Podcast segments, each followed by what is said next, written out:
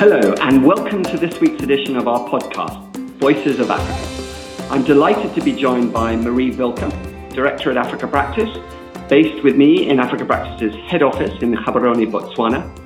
She leads our work in regulatory affairs and public policy, and it's on that subject matter that I've invited her to talk with me today. Welcome, Marie. Thank you, Marcus. Delighted and excited to be here and to have this conversation with you. Great. Tell us a little bit about the work that you lead in the area of, of public policy and, and regulatory affairs.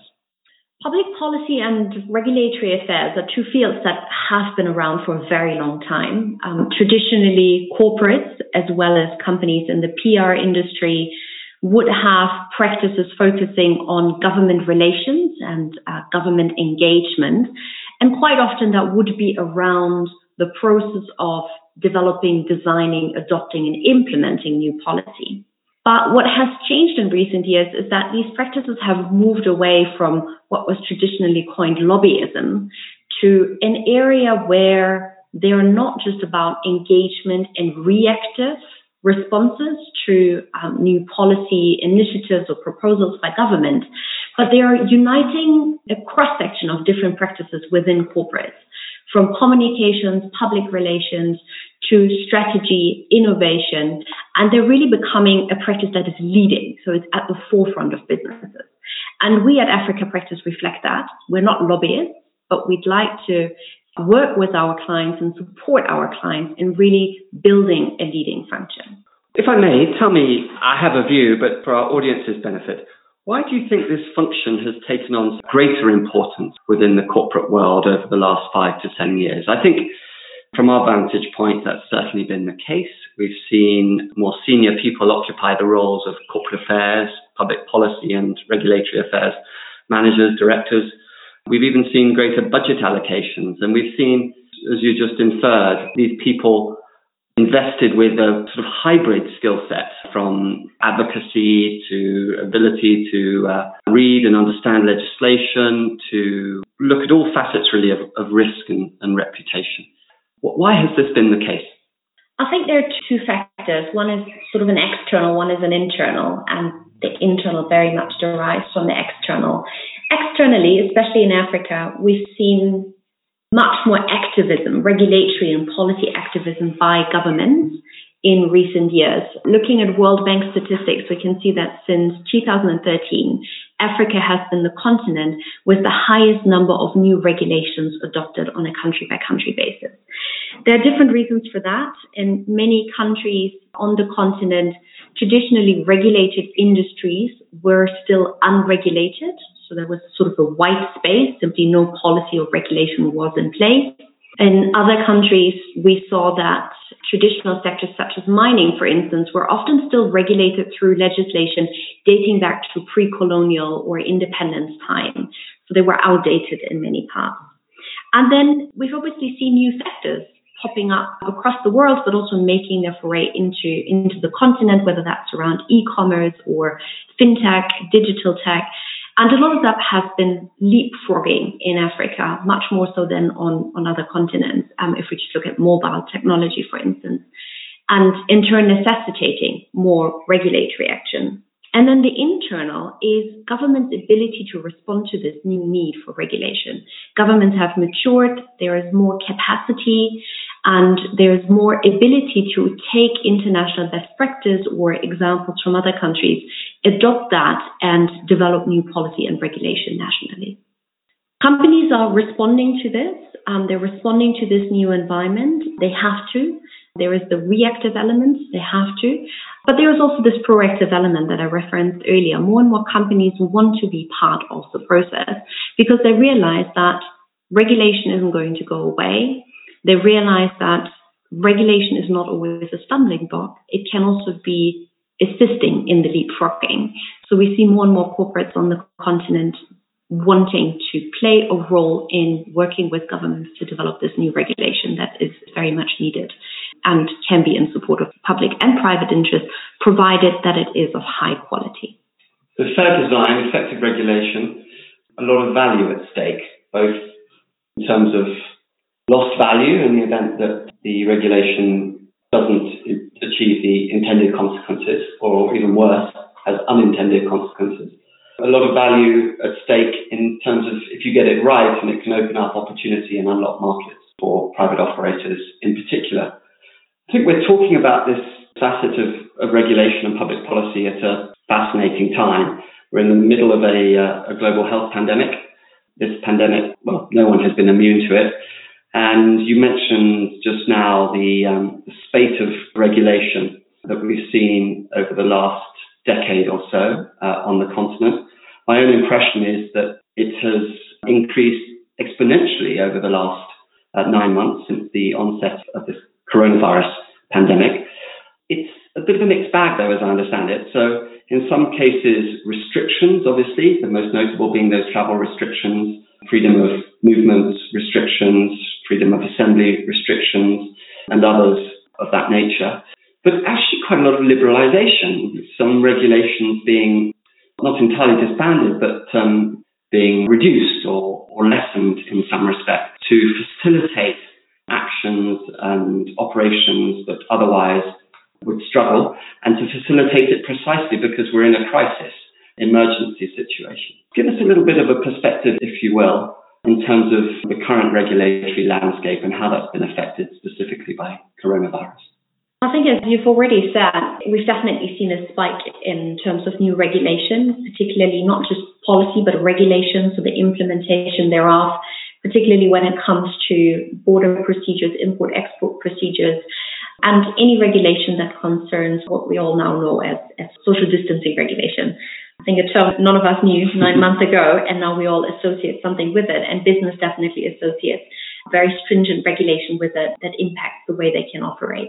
What is interesting to note is that very quickly, just looking at some of the markets here in the region, be it South Africa, Zambia, be it Mozambique, where we saw quite hard lockdowns in some of the countries very early on. South Africa took very quick action, for instance.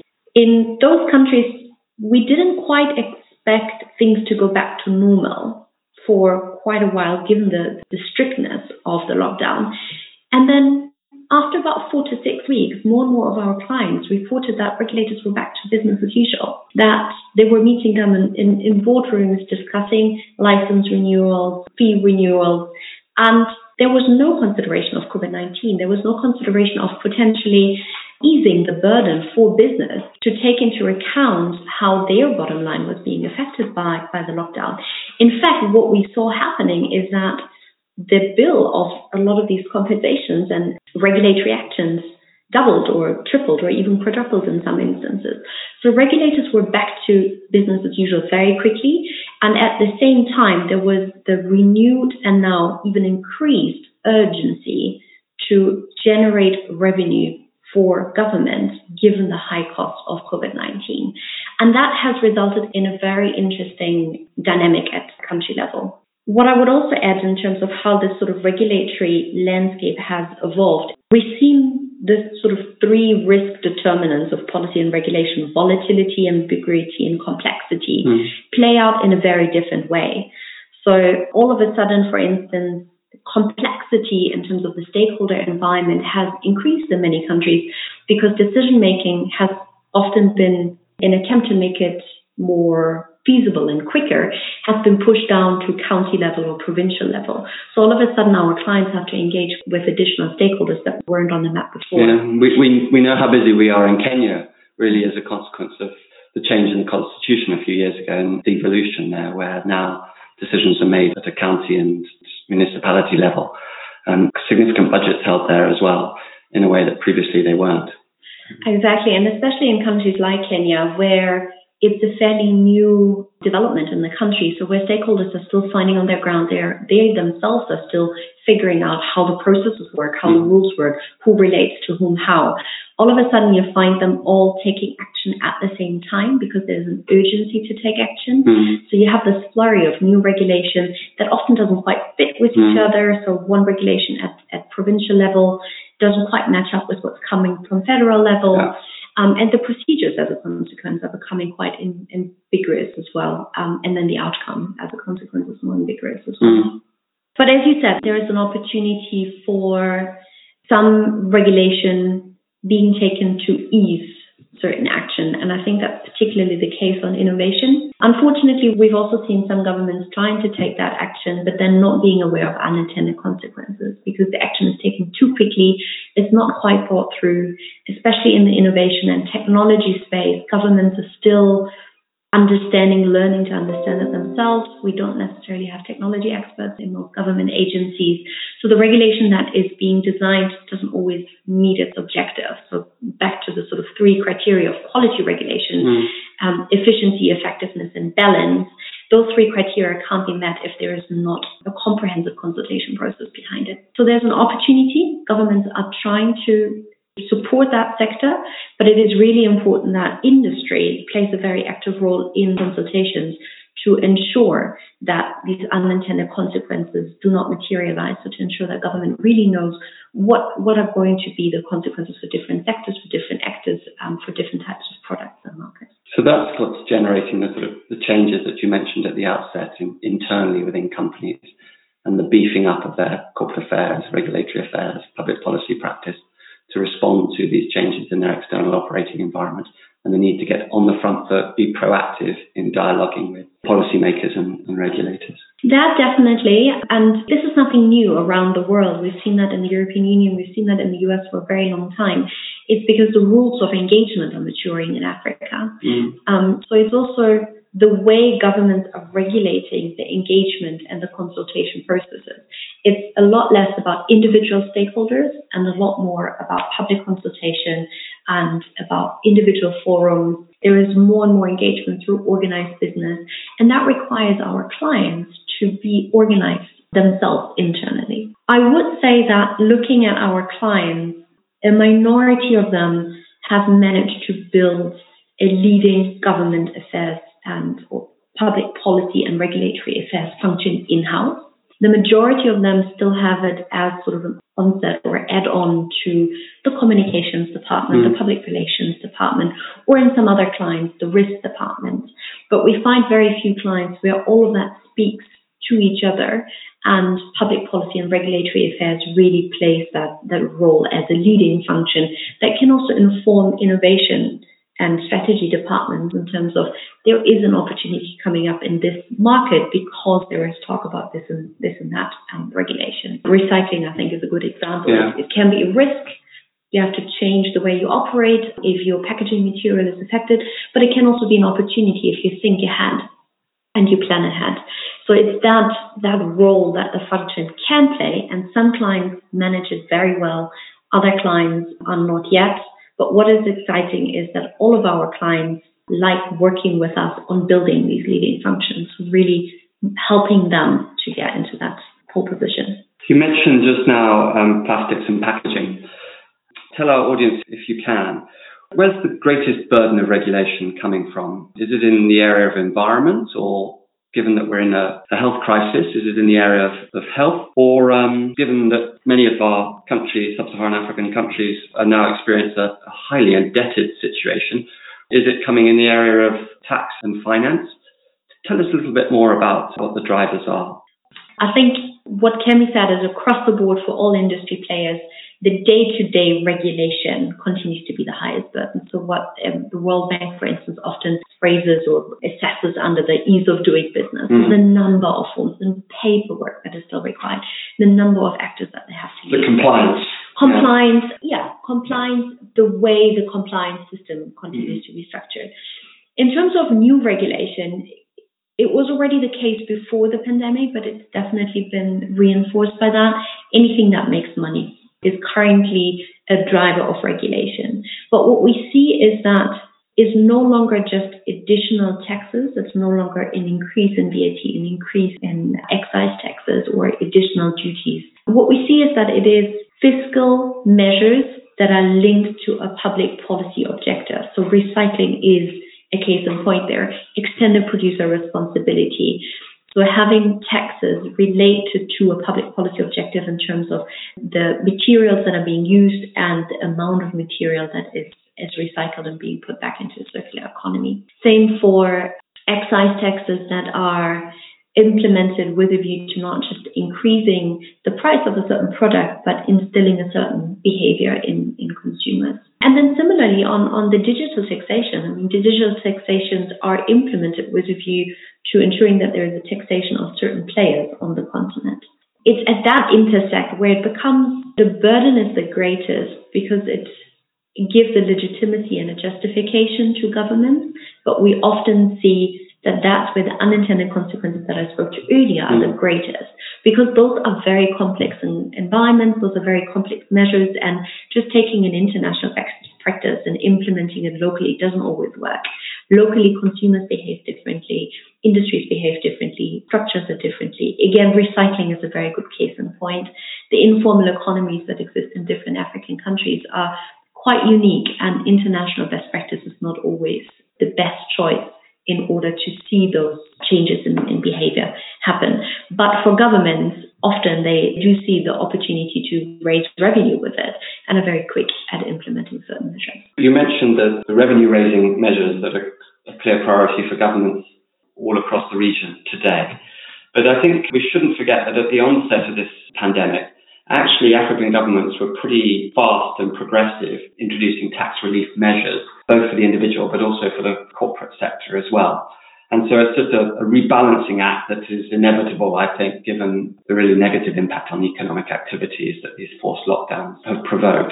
Absolutely. And I think that's why these measures that are sort of at that intersect are so popular at the moment, yeah. because governments feel that they can, as you say, kill two birds with one stone. Give us an example, if, if, if you may. You talked about packaging. Yeah, so definitely the extended producer responsibility on packaging and recycling is a very popular measure. It's currently being discussed and implemented in Zambia, Mozambique, South Africa, to name just a few here in the region, um, but also in Kenya. Um, and uh, we definitely know that there are discussions happening across the continent as well, often as a continuation of previous discussions on the ban of plastic bags, for instance, mm. that um, currently exist in, in more than half of all African countries. And all of these bans have come up in the last five to seven years. So it's a completely new area that's been moving very quickly.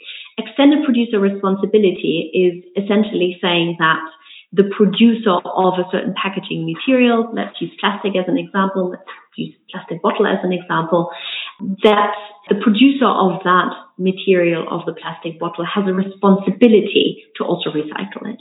Now you can take that to uh, you can take that very far. You can have mandatory recycling as you have in certain European countries, but you can also have more soft introductory measures. What we've seen in a lot of these discussions in various African countries, be it South Africa, Mozambique, Zambia, Kenya, is that the original draft from government introduces ideas that are scientifically impossible. We've had cases where some of these countries have suggested using only biodegradable plastic. There, there is no scientific technical solution for that anywhere in the world at the moment that it cannot be developed mm-hmm. within the next few years. We've seen, seen measures being introduced that would essentially outsource government responsibility and municipality responsibility completely to the private sector. Mm-hmm. And we've seen measures being introduced that would essentially destroy what exists as in partially informal, in other cases formal, but at a very micro business level, a sector that is a very important income opportunity for a lot of people. And the unintended consequence could be that that business then goes to medium sized enterprises with much lower job creation potential, less potential for lower skilled people. And you might even see a situation where all of a sudden a country has to import plastics in order to meet its production and recycling targets nationally because not enough is, is being collected and produced. So governments have an interest in that because they want to address the pollution burden that undoubtedly exists across the continent. They have an interest because it can potentially bring about revenue. But if it isn't thought through well, you will have all of these unintended consequences that will affect many, many people in the economy and potentially create in, in job losses and not meet the two objectives in terms of addressing the pollution issue and bringing in revenue because the government might be losing revenue on, on other sides. Well, thank you for that overview. One characteristic of this coronavirus pandemic has been a more interventionist state both because of needs must emergency situation requiring a state response, but also I think because civilian populations really turned to their governments and implored them to, to respond in, in all sorts of ways. I'm interested to chat to you about how we think the role of the state might change in our societies as a consequence of sort of this new normal. Or do we think that the state will be comfortable receding back to the position we were in at the very outset of the year, when actually creeping liberalization has been such a theme and trend over the last decade, I would suggest, and where consumers in particular turn to the private sector for solutions to actually day-to-day challenges that they were faced and that in some more industrialized societies would be would be the purview and responsibility of the state. You mentioned municipalities' roles. Well, in some areas, it's private sector providers who are picking up waste and trash or, or delivering water. Or where do you see that dynamic moving beyond the pandemic? I think it's highly country specific, just as the status with which countries entered the pandemic was highly country specific. So we might find in South Africa with a very large public sector many state-owned enterprises that have been functioning suboptimally, um, to say the least, and uh, have been considered a problem in, in, in many ways. We might find a country like South Africa where liberalization might actually be accelerated because of a the, the revenue burden and it just no longer being an option to continue as was, but also because industry has made it quite clear during the pandemic that government can count on them. They can mm. count on them to come to aid. They can count on them to take action. Industry has been um, has been very clear in recognizing that this is it's a matter of society and it can only be resolved if everyone comes together mm. and everybody plays their role. But in turn, industry has also made it clear that they're not willing to go back to government just taking decisions. And then you find other countries where, as you just mentioned, citizens have for a long time looked at industry and private sector actors or NGOs and, and civil society organizations to fulfill certain functions that traditionally we would expect to be government's responsibility. Mm-hmm. And I think in those countries, the opposite has happened. The government has suddenly been turned to to say, but what do you do? How can you help us? Whether that's been around food parcels or just simply taking taking decisions in terms of lockdown, in terms of guidance on what is the appropriate degree on, on, on social distancing, but also on um, the whole discussion of uh, importation of PPEs, etc. And in those countries, you might see the government stepping up and becoming slightly stronger. I think ultimately, um, and we've known this for a long time, and we've we've advocated for this for a long time. Ultimately, the solution is at the intersect. It's at the intersect of industry and government, and it's at the intersect of that social contract between all players. And I think all countries, no matter where they started, ultimately will will find their way to that to that spot. Some countries will do it faster, other countries will do it slower. So you and I have operated in this space at the intersect of, of industry and government for a long time now. We have our own insights and views. But I'm interested to air those together. As you mentioned, in some countries, it's very particular, but dependent on the country, the country's history, the state and strength of institutions, the nature and type of government and democracy, the strength of the press, all sorts of different factors. But the truth is that in several countries, if I look around, there's still uh, an inherent mistrust between industry and and government, between the regulated and, and the regulator. I hope that this pandemic has helped to bridge that, and only time will tell. But in the process of the important aspect of consultation that you refer to and the need for collaboration between private and public sector and civil society organizations to find solutions to challenges confronting our, our, do you see and envisage a more formal process of consultation emerging in many many african states? Or will this be just um, informal and, and sort of what i call customary? Hmm. i think it again depends very much on, on, on the country but um, I think already before the pandemic, we saw more and more countries implementing rules and guidelines on how consultation processes should look like. Sometimes it was lip service, sometimes it was just word on paper. But we've definitely seen a trend towards more consultation and again, especially consultation between organized business and government.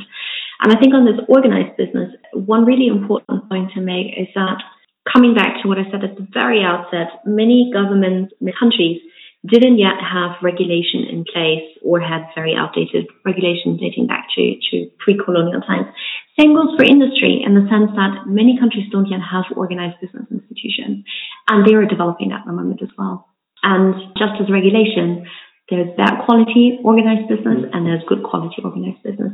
We've known for, for decades already in certain countries you have an organized business that really is just one individual who has a vested interest in the industry and it's easier to lobby under the mantle of an organized business even though everybody in the country knows that it's, it's one individual lobbying for corporate interests and individual interests and nothing else. So I think the consultation and the quality of consultation will also depend on the quality of how industry organizes itself and how transparent they are. And uh, one point that was made by one of our partners in the conversation yesterday is this, this point of forum shopping, which we know from international level. So industry one day associating with that business type and the next day with that business type and going around in terms of dancing on the ball wherever they, they find their interest best suited at the moment. Um, and that makes consultations very difficult as well. So as much as um, I think there's a really important role for, for business to be involved, and to, to play an active role, I think there's also a responsibility on business to take that up responsibly. And on that note, I'd love to thank Marie Wilker, Associate Director at Africa Practice, leading our regulatory affairs and public policy work, for her time and her insights today. Thanks very much, Marie. Thanks, Marcus. For the conversation.